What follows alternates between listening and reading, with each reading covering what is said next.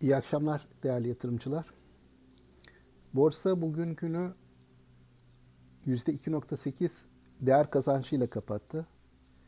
Endeks, BIST 100 endeksi 95.500'de olduğu hesaplanan direncini güçlü bir şekilde geçmiş oldu. İşlem hacimlerinde de artış görüldü.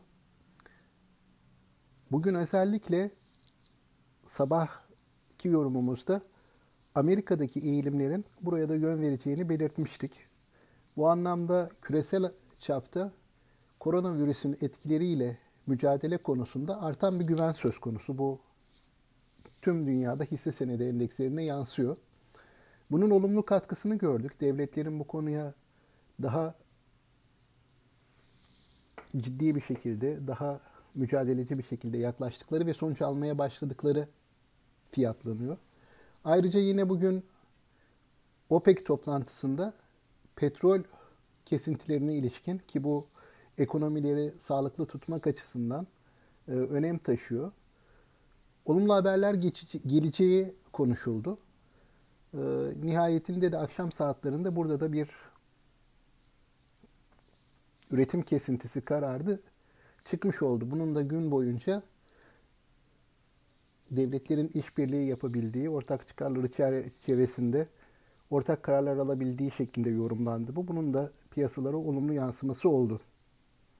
Ee, bizim açımızdan bugünkü endeksin, bugünkü hisse hareketlerinin dikkat çekici noktası bu yükseliş hareketinin özellikle bankacılık hisseleri öncülüğünde gerçekleşmesi. Bankacılık endeksi bugün %6.6 değer kazandı. Hani bunu etkileyebilecek faktörlere baktığımız zaman bugünün ardından gördüğümüz en önemli gelişme TL'nin değer kazancı oldu. %2'ye yakın değer kazandı TL. Aynı şekilde CDS primleri de 600 bas puanın altına geriledi uzunca bir süredir. Bir hafta 10 günlük süreçte ilk defa 600 bas puanın altına geriledi. Ee, dolayısıyla banka hisseleri risk primine daha duyarlı e, bir sektör. Hisseler de aynı şekilde bu tarz e, risk primine, risk değerlendirmelerine daha fazla duyarlı. Bu risk primindeki e, olumlu hava gerek doların değer kaybetmesinden TL'ye karşı gerekse de CDS primlerinden düşmesin, düşmesinden bunu anlıyoruz. TL'nin değer kazanması özellikle bankalara yaradı.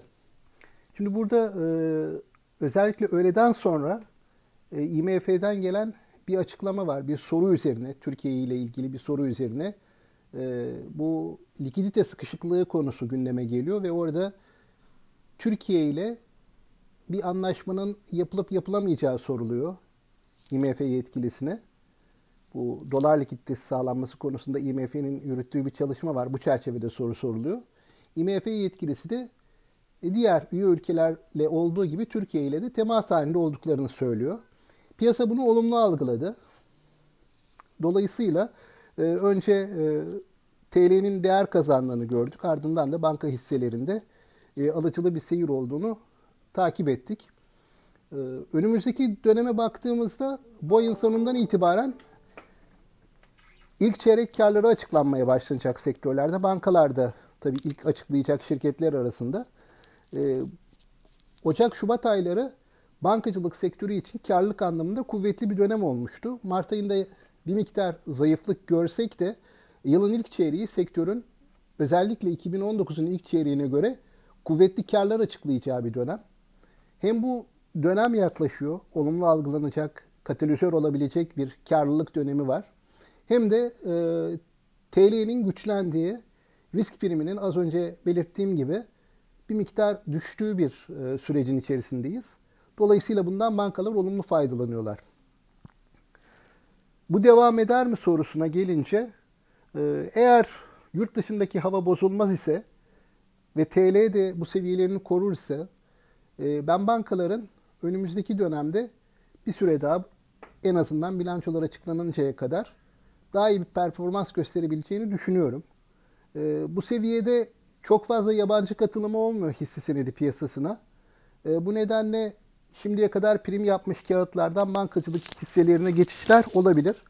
Ee, bir de şöyle bir e, baktım tablolara getiriler açısından. Bu dip seviyeler yani 23 Mart'ta endekslerin gördüğü dip seviyelerden itibaren kıyasladığımızda bugünkü kapanışlar itibarıyla e, Amerikan hisseleri yaklaşık olarak bir dolar basında %25 getiri sağlamış. Bizim BIST 100 yaklaşık %12'lik bir getirisi var dolar bazında. E, bankaların %14, sanayinin %18 e, dolar bazlı getirileri var bu dönem içerisinde sanayi endeksinin. Diğer sektörlerde bir miktar daha aşağıda olabilir bu getiriler. Ama görüldüğü gibi bankalar e, sanayi hisselerine göre e, bu dönemde daha geride kalmışlar. Dolayısıyla e, böyle bir hisse değişimi söz konusu olabilir önümüzdeki günlerde. Bankalar öncülüğünde e, yurt dışında izin verdiği ölçülerde e, olumlu hava devam edebilir diye düşünüyoruz. Sağlıklı ve bol kazançlı günler dileriz. İyi akşamlar tekrardan.